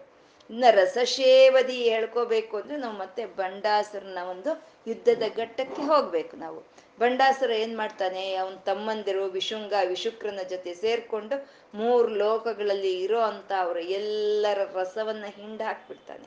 ಯಾರಲ್ಲೂ ಯಾವಾಗ ರಸ ಇರಲ್ವೋ ನೀರಸ, ಆ ರಸ ಯಾವಾಗ ಇರಲ್ವೋ ಆವಾಗ ವಿರಸ. ಯಾರಲ್ಲೂ ಯಾವ ವಿಧವಾದ ಉತ್ಸಾಹವೂ ಇರೋದಿಲ್ಲ. ಬಂದು ಇಂದ್ರದ ಇಂದ್ರ ಬಂದು ಕೂತ್ಕೊಂಡ, ರಂಭೆ ಊರ್ವಶಿ ಮೇನಕ ಬಂದರು. ಅವ್ರಿಗೇನು ನಾಟ್ಯ ಮಾಡಬೇಕು, ನಾಟ್ಯ ಕಲೆಯನ್ನು ಅವ್ರು ಪ್ರದರ್ಶನೆ ಮಾಡಬೇಕು ಅಂತ ಅವ್ರಿಗೆ ಮನಸ್ಸೇ ಬರ್ತಾ ಇಲ್ಲ, ನೀರಸವಾಗಿದೆ. ಸರಿ ಹೇಗೋ ಇಂದ್ರ ನಾವು ನಾಟ್ಯ ಮಾಡ್ತಿದ್ರೆ ಇಂದ್ರನ ಕೋಪ ಬರುತ್ತಲ್ಲಪ್ಪ ಅಂದ್ಕೊಂಡು ಹೇಗೋ ಕೈ ಕಾಲಿ ಸರ್ ಮಾಡ್ಕೊಂಡು ಹಾಗೂ ಹೀಗೂ ನಾಟ್ಯ ಮಾಡೋಕ್ಕೆ ಹೋದ್ರೆ ಇಂದ್ರ ಹೇಳಿದ್ನಂತೆ, ಅಯ್ಯೋ ಏನು ನಾಟ್ಯ ಮಾಡ್ತೀಯ, ಕೂತ್ಕೊಂಬ, ಅದು ನೋಡೋ ಅಷ್ಟು ಶಕ್ತಿ ನನಗೂ ಇಲ್ಲ ಅಂತ ಹೇಳಿದ್ನಂತೆ. ಆ ಸಾರ ಯಾವಾಗ ಹೋಗ್ಬಿಟ್ರೋ ಆವಾಗ ನಿಸ್ಸಾರವಾಗಿ ಹೋಗುತ್ತೆ. ಆವಾಗ ಅಮ್ಮ ರಸಶೇವದಿಹಿ, ಆ ತಾಯಿ ಬಂದು ಬಂಡಾಸನ ಸಂಹಾರ ಮಾಡಿ ಮತ್ತೆ ಎಲ್ಲ ದೇವತೆಗಳಲ್ಲಿ ಅವರಲ್ಲಿ ಇರೋ ಅಂಥ ರಸವನ್ನು ತುಂಬಿಸ್ತಾಳೆ ಆ ತಾಯಿ ಅಂತ ರಸಶೇವದಿಹಿ ಅಂತ ಅಂದರು. ಈ ಪ್ರಪಂಚ ಅನ್ನೋ ಹಣ್ಣಲ್ಲಿ ಆ ಪರತತ್ವ ಅನ್ನೋದೇ ರಸ, ಅದು ತುಂಬಿಕೊಂಡು ಇದ್ರೇನೆ ಸರಸ. ಆ ರಸ ಇಲ್ಲ ಅಂದರೆ ಅದೇ ನೀರಸ, ಅದೇ ವಿರಸ ಅಂತ ಹೇಳೋವಂಥದ್ದು ತಾಯಿ ರಸಜ್ಞ ರಸಶೇವದಿಹಿ ಅಂತ. ಇಲ್ಲಿ ಕಾವ್ಯ ಕಲಾ ಅಂತ ಹೇಳೋದ್ರಲ್ಲಿ ಕಾವ್ಯ ಅಂತಂದರೆ ಕಾವ್ಯನ ಬರೆಯೋದು ಯಾರಪ್ಪ, ಕವಿ.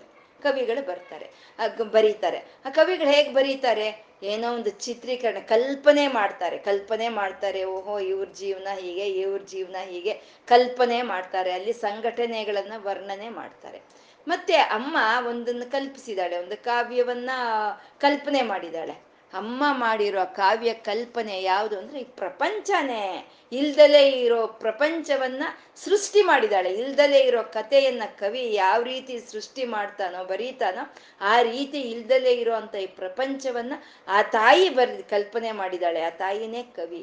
ಎಷ್ಟು ಈ ಪ್ರಪಂಚದಲ್ಲಿ ಅದ್ಭುತ ರಹಸ್ಯಗಳು, ಅದ್ಭುತಗಳು, ಆನಂದ, ದುಃಖ, ಸುಖ, ನವರಸಗಳಿಂದ ಕೂಡಿರೋದು ಈ ಪ್ರಪಂಚ. ಈ ಪ್ರಪಂಚವನ್ನು ಬರೆದಂತ ತಾಯಿನೇ ಕವಿ. ಆ ಕಾಯಿ ಆ ಆ ತಾಯಿ ಅನುಗ್ರಹದಿಂದಾನೇ ಈ ಕಾವ್ಯದಲ್ಲಿ ಅಂದ್ರೆ ಈ ಪ್ರಪಂಚದಲ್ಲಿ ಈ ಕಲೆ ಅನ್ನೋದು ಇದೆ. ಅದನ್ನ ನಾವು ತಿಳ್ಕೋಬೇಕು ಅಂತಂದ್ರೆ ನಮ್ಗೆ ಆ ರಸಜ್ಞತೆ ಅನ್ನೋದು ಇರಬೇಕು. ಆ ರಸ ಅನ್ನೋದು ನಮ್ಮಲ್ಲಿ ತುಂಬ್ಕೋಬೇಕು ಅನ್ನೋದು ಕಾವ್ಯ ಕಲಾ ರಸಜ್ಞ ರಸಶೇವದಿಹಿ ಅಂತಂದ್ರು. ಆ ರಸಸ್ವರೂಪಿಣಿಯಾದ ತಾಯಿ ಏನ್ ಮಾಡ್ತಾಳೆ ಅಂದ್ರೆ ಪುಷ್ಟ ಅಂತ ಇರ್ತಾರೆ. ಪುಷ್ಟ ಪುಷ್ಟಿಯಾಗಿ ಈ ಪ್ರಪಂಚದಲ್ಲಿ ಮೂವತ್ನಾಲ್ಕು ತತ್ವಗಳಿದೆ. ಮೂವತ್ನಾಲ್ಕು ತತ್ವಗಳಿಗೂ ಪುಷ್ಟಿ ತರ್ತಾ ಇದ್ದಾಳೆ ಆ ತಾಯಿ. ಆ ಸಾರವನ್ನ, ಆ ರಸಶೇವದಿಹಿ ಆದಂತ ಆ ತಾಯಿ ಆ ರಸವನ್ನ ಪುಷ್ಟಿಯಾಗಿ ಕೊಡ್ತಾ ಇದ್ದಾಳೆ ಅಲ್ವಾ. ಇವಾಗ ಅಗ್ನಿಯಲ್ಲಿ ಯಾವತ್ತಾದ್ರೂ ಏನೋ ಹಿಂದಿನ ಕಾಲದಲ್ಲಿ ಅಗ್ನಿ ಚೆನ್ನಾಗಿ ಉರಿತಾ ಇತ್ತು, ಇವಾಗ ಏನೋನಪ್ಪ ಈ ಅಗ್ನಿಯಲ್ಲಿ ಶಾಖನೇ ಇಲ್ಲ ಅಂತ ನಾವು ಹೇಳ್ತೀವ, ಹಾಗಲ್ವೇ. ಗಾಳಿ ಚೆನ್ನಾಗಿ ಬೀಸ್ತಾ ಇತ್ತು, ಇವಾಗೇನೋ ಆ ಗಾಳಿಗೆ ಆ ಬೀಸೋ ಶಕ್ತಿನೇ ಕಳ್ಕೊಂಡಿದೆ ಅಂತ ಹೇಳ್ತೀವ, ಹೇಳಕ್ಕಾಗಲ್ಲ. ಸೂರ್ಯ ಒಂದು ಕಾಲದಲ್ಲಿ ಪ್ರಕಾಶಿಸ್ತಾ ಇದ್ದ, ಇವಾಗ ಯಾಕೋ ಬಲೂನ್ ತರ ಆಗೋಗಿದ್ದಾನೆ ಅಂತ ಹೇಳಕ್ ಸಾಧ್ಯ ಇಲ್ಲ ಅಲ್ವಾ. ಪುಷ್ಟಿ, ಆ ರಸವನ್ನ ಪುಷ್ಟಿಯಾಗಿ ಮೂವತ್ನಾಲ್ಕು ತತ್ವಗಳಿಗೂ ತುಂಬುತ್ತಾ ಇದ್ದಾಳೆ ತಾಯಿ. ಅದು ಪುಷ್ಟಿ ಅಂತ.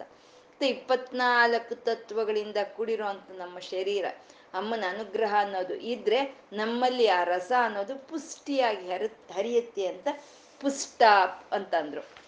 ಈ ಪುಷ್ಟ ಆದ ತಾಯಿ ಪುರಾತನ ಅಂತ ಇದ್ದಾರೆ. ಯಾವಾಗಿದ್ಲು ಈ ತಾಯಿ? ನಾವು ಹೇಳ್ತಾ ಇರ್ತೀವಿ ಪುರಾತ ತುಂಬಾ ಪುರಾತನವಾಗಿರೋದು ಅದು ಅಂತ, ಅಥವಾ ನಮ್ ತುಂಬಾ ಪುರಾತನರು ಅಂತ ನಾವು ಹೇಳ್ತಾ ಇರ್ತೀವಿ. ಯಾರು ಪುರಾತನರು? ನಾವು ದೊಡ್ಡಮ್ಮ ದೊಡ್ಡಪ್ಪ ಅಂತ ನಾವು ಕರಿಬೋದು.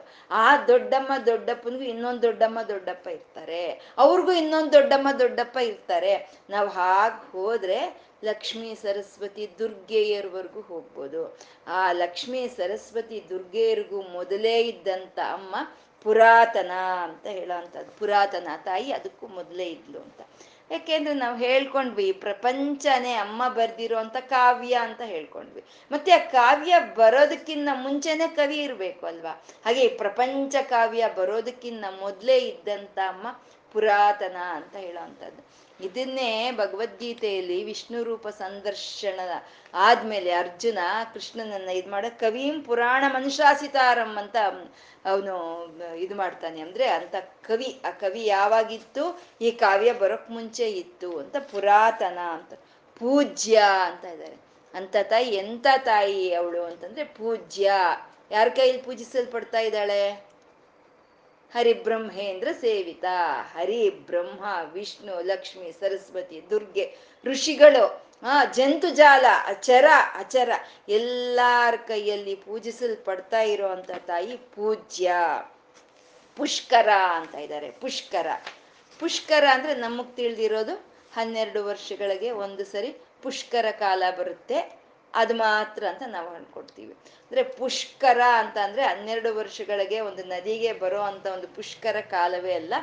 ಆಕಾಶವನ್ನು ಪುಷ್ಕರ ಅಂತ ಹೇಳ್ತಾರೆ, ಕಮಲವನ್ನು ಪುಷ್ಕರ ಅಂತ ಹೇಳ್ತಾರೆ, ಸೂರ್ಯನನ್ನು ಪುಷ್ಕರ ಅಂತ ಹೇಳ್ತಾರೆ. ಮೊದಲು ನಾವು ನದಿಗೆ ಪುಷ್ಕರ ಕಾಲ ಅಂದ್ರೆ ಏನು ಅನ್ನೋ ತಿಳ್ಕೊಳ್ಳೋಣ. ಹಿಂದೆ ತು ತಂದೀಲ ಅಂತ ಒಬ್ಬ ಮಹರ್ಷಿ ಇರ್ತಾನೆ. ತಂದೀಲ ಅಂತ ಮಹಾತ್ಮ. ಅವನೇನ್ ಮಾಡ್ತಾನೆ? ತಪಸ್ ಮಾಡ್ತಾನೆ. ಈಶ್ವರನ ತಪಸ್ ಆಚರಿಸಿ ಈಶ್ವರನ ಕೃಪೆಗೆ ಪಾತ್ರನಾಗಿ ಪ್ರಪಂಚದಲ್ಲಿರೋ ಅಂತ ಅರವತ್ನಾಲ್ಕು ಕೋಟಿ ತೀರ್ಥಗಳಿಗೂ ತನ್ನ ರಾಜ ಆಗ್ತಾನೆ, ಪುಷ್ಕರ್ನಾಗ್ತಾನೆ. ಅರವತ್ನಾಲ್ಕು ಕೋಟಿ ತೀರ್ಥಗಳಿಗೂ ಪುಷ್ಕರ್ನಾಗ್ತಾನೆ, ರಾಜನಾಗ್ತಾನೆ. ಅಷ್ಟರಲ್ಲೇ ಅವನಿಗೆ ತೃಪ್ತಿ ಸಿಕ್ಕಲ್ಲ. ಅವನೇನ್ ಮಾಡ್ತಾನೆ? ಭವರೂಪದ ಈಶ್ವರನನ್ನ ಧ್ಯಾನಿಸ್ತಾನೆ. ಭವರೂಪದ ಈಶ್ವರ ಅಂದ್ರೆ ನೀರು, ಜಲರೂಪದ ಈಶ್ವರನನ್ನ ಭವ ಅಂತ ನಾವು ಕರಿತೀವಿ.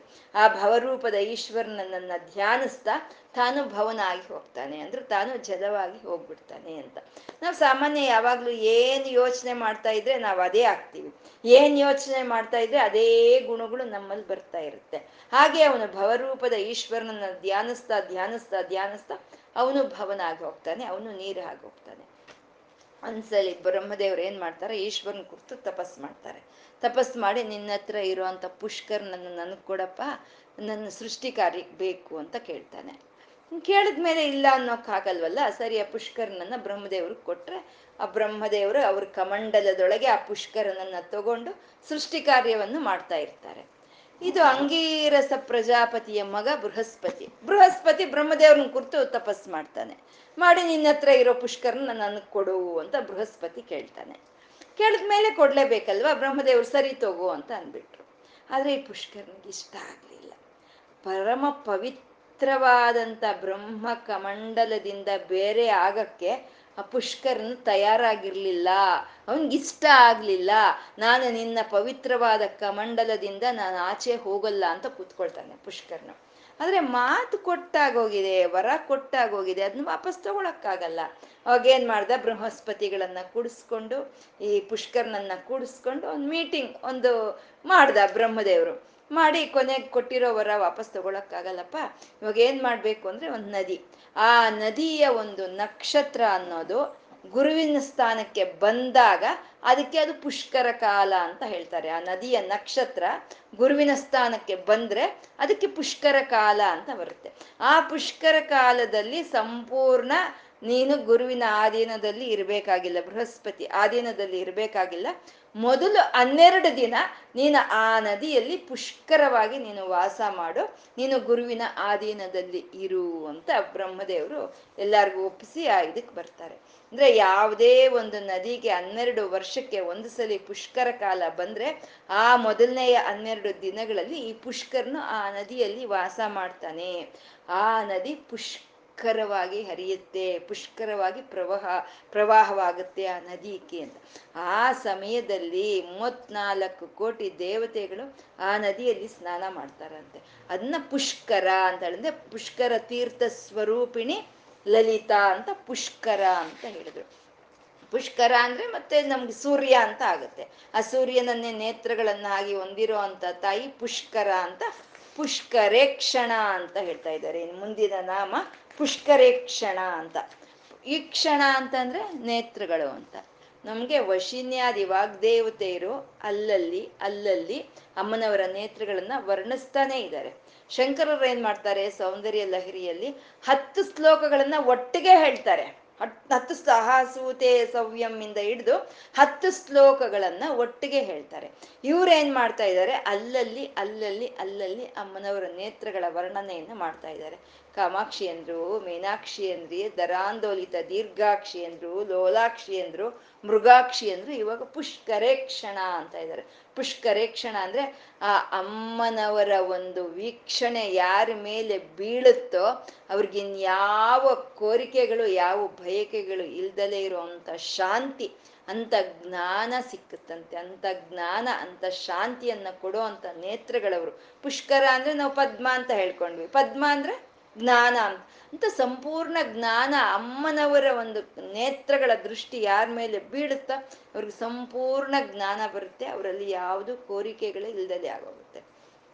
ಬಂಡಾಸನ ಸಂಹಾರಕ್ಕಾಗಿ ಚಿದಗ್ನಿ ಕುಂಡದಲ್ಲಿ ಯಾಗವನ್ನು ಮಾಡಿದಾಗ ಅಮ್ಮನವ್ರು ಬಂದರೆ, ಅಮ್ಮ ಸಿಂಹಾಸನದ ಮೇಲೆ ಕೂತಿದ್ರೆ ಇವರೆಲ್ಲ ಆನಂದವಾಗಿ ಭಜನೆ ಮಾಡ್ತಾ ಕೂತ್ಬಿಟ್ಟಿದ್ದಾರೆ ಎಲ್ಲ ಒಂದು ದೇವತೆಗಳನ್ನು. ಯಾಕೆಂದರೆ ಅವರಲ್ಲಿ ಯಾವುದು ಕೋರಿಕೆನ ಇಲ್ಲಿ ಯಾಕೆ ಕರೆದ್ವಿ ನಾವು, ಅಮ್ಮ ಯಾಕೆ ಬಂದ್ಲು, ಯುದ್ಧಕ್ಕಿನ್ನೂ ಹೋಗಲಿಲ್ಲ, ಅವೆಲ್ಲ ಏನೂ ಇಲ್ಲ, ಸುಮ್ಮನೆ ಅಮ್ಮನೂ ಅನುಗ್ರಹಿಸ್ತಾ ಕೂತಿದ್ದಾಳೆ, ಇವರು ಆನಂದವಾಗಿ ಕೂತಿದ್ದಾರೆ. ನಾರದರು ಬಂದರು, ಏನಮ್ಮ ಯಾಕೆ ಬಂದಿದೀಯ ನೀನು, ಏನ್ರಪ್ಪ ನೀವು ಯಾಕೆ ಕರೆದ್ರಿ ಲಲಿತೇನಾ, ಇವಾಗಿನ ಬಂಡಾಸುರನ ಸಂಹಾರ ಆಗ್ಬೇಕಾ ಬೇಡವಾ ಅಂತಂದ್ರೆ ನಮ್ಮಲ್ಲಿ ಇವಾಗ ಯಾವುದು ಕೋರಿಕೆಗಳೇ ಇಲ್ಲ ಅಂತಂದ್ರಂತೆ. ಕೋರಿಕೆಗಳಿಲ್ವಾ, ಯಾವಾಗಿಂದ ಇಲ್ಲ ಅಂದ್ರೆ ಅಮ್ಮನ ನೇತ್ರ ದೃಷ್ಟಿ ನಮ್ಮ ಮೇಲೆ ಬಿದ್ದಾಗ ನಮ್ಗೆ ಯಾವುದು ಕೋರಿಕೆಗಳೇ ಇಲ್ದಲೇ ಆಗೋಯಿತು ಅಂತ. ಅದು ಪುಷ್ಕರೇಕ್ಷಣ ಅನ್ನೋದು. ಅಮ್ಮನ ಅನುಗ್ರಹ ಯಾರ ಮೇಲೆ ಬಿದ್ದರೆ ಅವ್ರಿಗಿನ್ಯಾವುದು ಬೇಕು ಅಂತಾನು ಅನ್ಸೋದಿಲ್ಲ, ಯಾವ ಬೈಕೇನೂ ಇರೋದಿಲ್ಲ. ಪುಷ್ಕರೇಕ್ಷಣ ಅಂತಂದ್ರು. ಇಲ್ಲಿ ಪುಷ್ಟ ಹೇಳ್ತಾ ಪುಷ್ಕರೇಕ್ಷಣ ಯಾಕೆ ಹೇಳಿದ್ರು ಅಂದ್ರೆ ಪುಷ್ಟಿಯಾಗಿ ತಾನು ಕೊಡಬೇಕು ಅಂತ, ಪುಷ್ಕರವಾಗಿ ತಾನು ನೋಡ್ಬೇಕು ಅಲ್ವಾ, ಪುಷ್ಕರವಾಗಿ ತಾನು ಮೊದಲು ನೋಡಿದ್ರೇನೆ ಪುಷ್ ಪುಷ್ಟಿಯಾಗಿ ಎಲ್ಲ ಕೊಡೋದಕ್ಕೆ ಸಾಧ್ಯ ಆಗುತ್ತೆ. ಇವಾಗ ವಿಶಾಲಾಕ್ಷಿ ಆದ್ಮೇಲೆ ಅನ್ನಪೂರ್ಣ ಆದ್ಲು. ವಿಶಾಲಾಕ್ಷಿಯಾಗಿ ಎಲ್ಲವನ್ನು ನೋಡಿದ್ಲು, ಅನ್ನಪೂರ್ಣ ಆಗಿ ಪೂರ್ಣವಾಗಿ ಎಲ್ಲವನ್ನು ಕೊಟ್ಲು ಅಂತ. ಅದೇ ಪುಷ್ಟ ಪುಷ್ಕರೇ ಕ್ಷಣ ಅಂತ ಪರಿಪೂರ್ಣವಾದ ಅನುಗ್ರಹ, ಅಮ್ಮನವರ ಅನುಗ್ರಹ ಯಾರಿಗೆ ಸಿಕ್ಕುತ್ತೋ ಅವರಿಗೆ ಜ್ಞಾನ ಆನಂದ ಅನ್ನೋದು ಪುಷ್ಟಿಯಾಗಿ ಸಿಕ್ಕುತ್ತೆ ಅಂತ ಪುಷ್ಕರೇ ಕ್ಷಣ ಅಂತಂದು. ಮುಂದೆ ನಾಲ್ಕು ನಾಮಗಳು ಪರಂಜ್ಯೋತಿ, ಪರಂಧಾಮ, ಪರಮಾಣು, ಪರಾತ್ಪರ ಅಂತ ಪರಾ ಪರ ಅಂತ ಹೇಳ್ತಾ ಇದ್ದಾರೆ. ಅತ್ಯುತ್ತಮಳು ಅಮ್ಮನವರಿಗೆ ಮಿಗಿಲಾಗಿ ಇನ್ನಿರೋ ಅಂತ ಪರತತ್ವ ಇನ್ನೊಂದು ಇಲ್ಲ ಅಂತ ಹೇಳ್ತಾ ಇರುವಂಥ ನಾಮಗಳ ಪರಂಜ್ಯೋತಿ, ಪರಂಧಾಮ, ಪರಮಾಣು, ಪರಾತ್ಪರ ಅಂತ. ಪರಂಜ್ಯೋತಿ ಸ್ವರೂಪಿಣಿ ಅಮ್ಮ ಅಂತ. ಜ್ಯೋತಿ ಅಂದರೆ ಪ್ರತ್ಯಕ್ಷ ಜ್ಯೋತಿ ಅಂದರೆ ನಮಗೆ ಸೂರ್ಯ ಭಗವಂತ. ಆ ಸೂರ್ಯ ಭಗವಂತನಿಂದ ನಮಗೆ ಸಮಸ್ತವೂ ನಮಗೆ ಬರ್ತಾ ಇದೆ, ಸಮಸ್ತ ಒಂದು ಆದಂಥ ಪ್ರಕಾಶನೂ ನಮಗೆ ಸಿಗ್ತಾ ಇದೆ.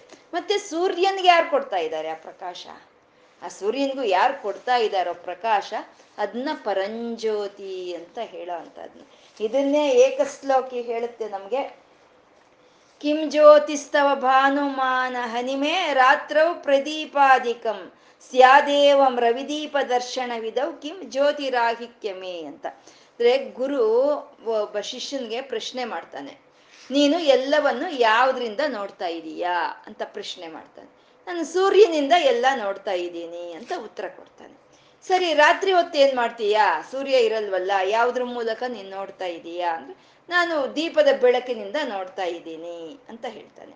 ಹಾಗಾದರೆ ರಾತ್ರಿ ಬೆಳಗ್ಗೆ ಇರೋ ಅಂಥದ್ದು ಸೂರ್ಯ ಅಂತ, ರಾತ್ರಿ ಇರುವಂಥದ್ದು ದೀಪ ಅಂತ ನಿಂಗೆ ಹೇಗೆ ತಿಳಿತಾ ಇದೆ ಅಂತಂದರೆ ನೇತ್ರಗಳ ಮೂಲಕ ನಂಗೆ ತಿಳಿತಾ ಇದೆ ಅಂತ ಹೇಳ್ತಾನೆ.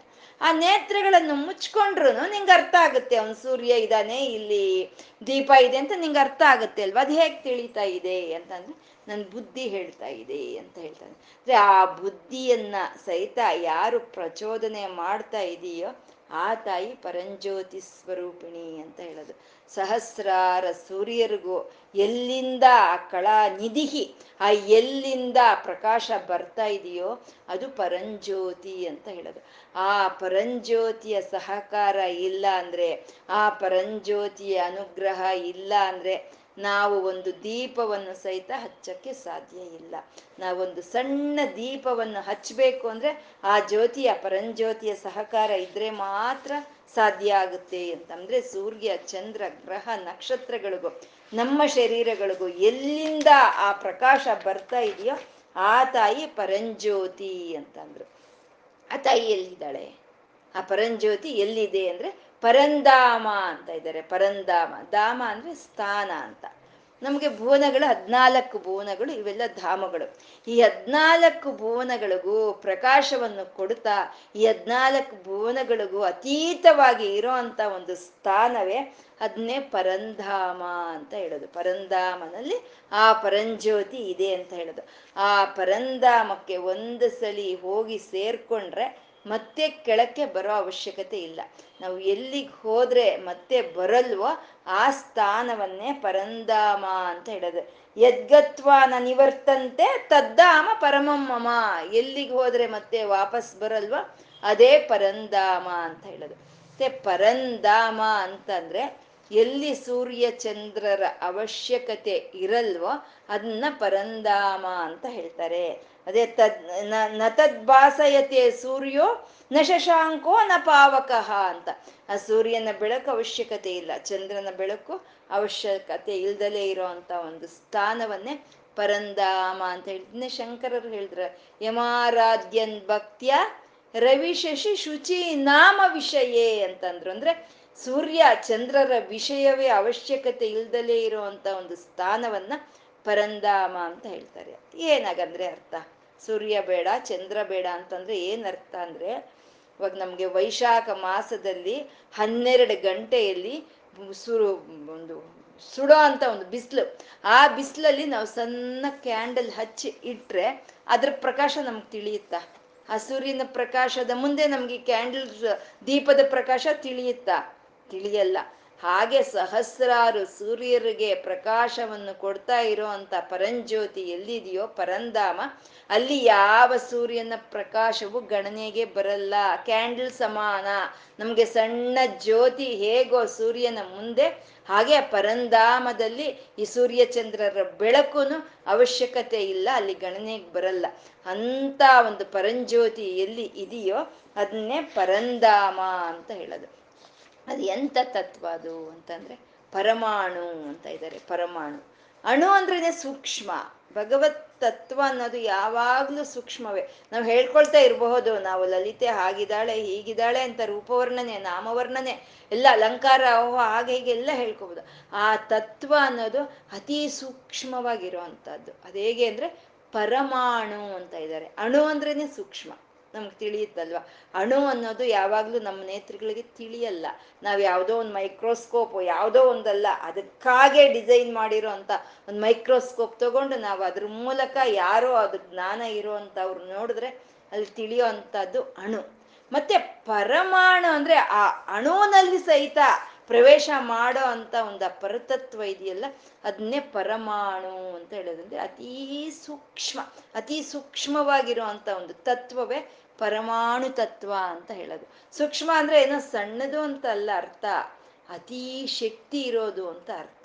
ಸೂಕ್ಷ್ಮ ಅಂತ ಯಾವಾಗ ಹೇಳ್ತೀವಿ ನಾವು? ಇವಾಗ ಆನೆಯಲ್ಲಿ ಸೇರ್ಕೊಂಡಿದ್ದಾಳೆ ಆ ತಾಯಿ ಅಂತ ಅಂದರೆ ನಮ್ಗೇನು ಅನ್ಸಲ್ಲ, ಯಾಕೆಂದ್ರೆ ಆನೆ ದೊಡ್ಡದಾಗಿದೆ ಏನು ಅನ್ಸಲ್ಲ. ಅದೇ ಇರುವೇನೋ ಅಥವಾ ಇನ್ನೂ ಸಣ್ಣದಾದ ಕ್ರಿಮಿ ಕೀಟಗಳೆಲ್ಲ ಸಹಿತ ಆ ತಾಯಿ ಅಂತರ್ಯಾಮಿಯಾಗಿ ಸೇರ್ಕೊಂಡಿದ್ದಾಳಲ್ವ, ಮತ್ತೆ ಎಷ್ಟು ಸೂಕ್ಷ್ಮ ಇರಬೇಕು ಅದು. ಅದು ಪರಮಾಣು, ಸೂಕ್ಷ್ಮದಲ್ಲಿ ಸೂಕ್ಷ್ಮ ಪರಮಾಣು ಅಂತ ಹೇಳೋವಂಥದ್ದು. ಅಂದ್ರೆ ಇವಾಗ ನಾವು ಏನು ಸೂಕ್ಷ್ಮ ಅಂತ ನಿರ್ಧಾರಣೆ ಮಾಡ್ತೀವೋ, ಯೋಚನೆ ಮಾಡಿ ಮಾಡಿ ಮಾಡಿ ಇದು ಸೂಕ್ಷ್ಮ ಅಂತ ನಾವು ಏನು ನಿರ್ಧಾರಣೆ ಮಾಡ್ತೀವೋ ಅದಕ್ಕಿಂತ ಇನ್ನೂ ಸೂಕ್ಷ್ಮವಾಗಿರೋ ಅಂಥದನ್ನೇ ಪರಮಾಣು ಅಂತ ಹೇಳೋದು. ನಾವು ಇದೇ ಸೂಕ್ಷ್ಮ ಅಂತ ನಾವು ಹೇಳಿಬಿಟ್ರೆ ಇಲ್ಲ ಇಲ್ಲ ನಾನು ಅದಕ್ಕಿಂತ ಇನ್ನೂ ಮೇಲೆ ಇದ್ದೀನಿ ಅಂತ ಹೇಳ್ತಾಳೆ ತಾಯಿ. ಅದು ಪರಮಾಣು ತತ್ವ ಅಂತ ಹೇಳೋದು. ಮಕ್ಕಳು ಆಟ ಆಡ್ತಾ ಇರ್ತಾರೆ. ಮಕ್ಕಳು ಆಟ ಆಡುವಾಗ ಆಟ ಆಡ್ತಾ ಇರ್ತಾ ನಂದು ಒಂದು ರೂಪಾಯಿ ಅನ್ನುತ್ತೆ ಒಂದು ಮಗು. ಅದಕ್ಕಿಂತ ದೊಡ್ಡ ಮಗು, ಒಂದು ಸ್ವಲ್ಪ ಬುದ್ಧಿಮಂತ ಮಗು ಏನು ಮಾಡುತ್ತೆ, ನಂದು ಎರಡು ರೂಪಾಯಿ ಅನ್ನತ್ತೆ. ಇದು ಮತ್ತೆ ಮೂರು ರೂಪಾಯಿ ಅನ್ನತ್ತೆ. ಆವಾಗ ಆ ಎರಡನೇ ಮಗು ಸ್ವಲ್ಪ ದೊಡ್ಡದಲ್ವಾ, ಸ್ವಲ್ಪ ಬುದ್ಧಿಮಂತಳಲ್ವಾ, ಬುದ್ಧಿ ಬುದ್ಧಿ ಇರೋದಲ್ವಾ, ಅದೇನು ಹೇಳುತ್ತೆ, ನೀನು ಎಷ್ಟಾದರೂ ಹೇಳ್ಕೊ, ಅದ್ರ ಮೇಲೆ ನಂದು ಒಂದು ರೂಪಾಯಿ ಅಂತ ಹೇಳುತ್ತೆ.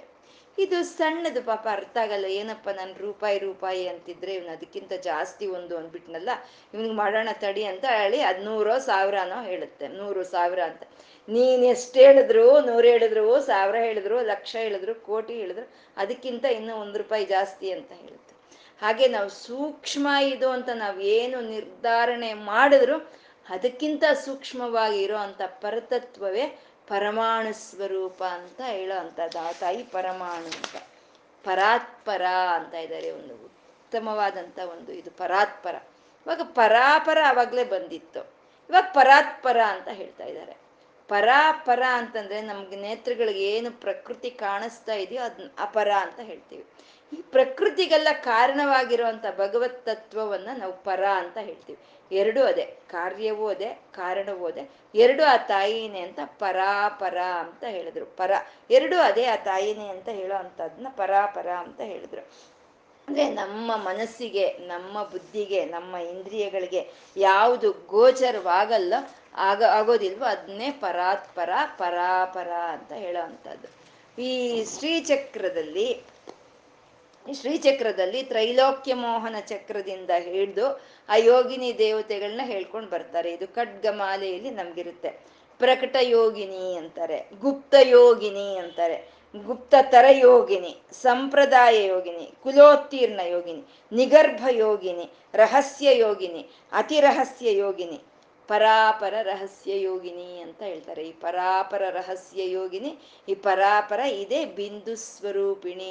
ಈ ಪರಾಪರ ರಹಸ್ಯ ಯೋಗಿನಿ ಏನು ಇದೆಯೋ ಅದಕ್ಕಿಂತ ಉತ್ತಮವಾದಂಥ ಒಂದು ಪರತತ್ವ ಅನ್ನೋದು ಇನ್ನೊಂದು ಇಲ್ಲ ಅಂತ. ಈ ಪರಾಪರ ರಹಸ್ಯ ಯೋಗಿನಿಯನ್ನೇ ನಾವು ಪರಾಭಟ್ಟಾರಿಕಾ ಅಂತ ಕರಿತೀವಿ.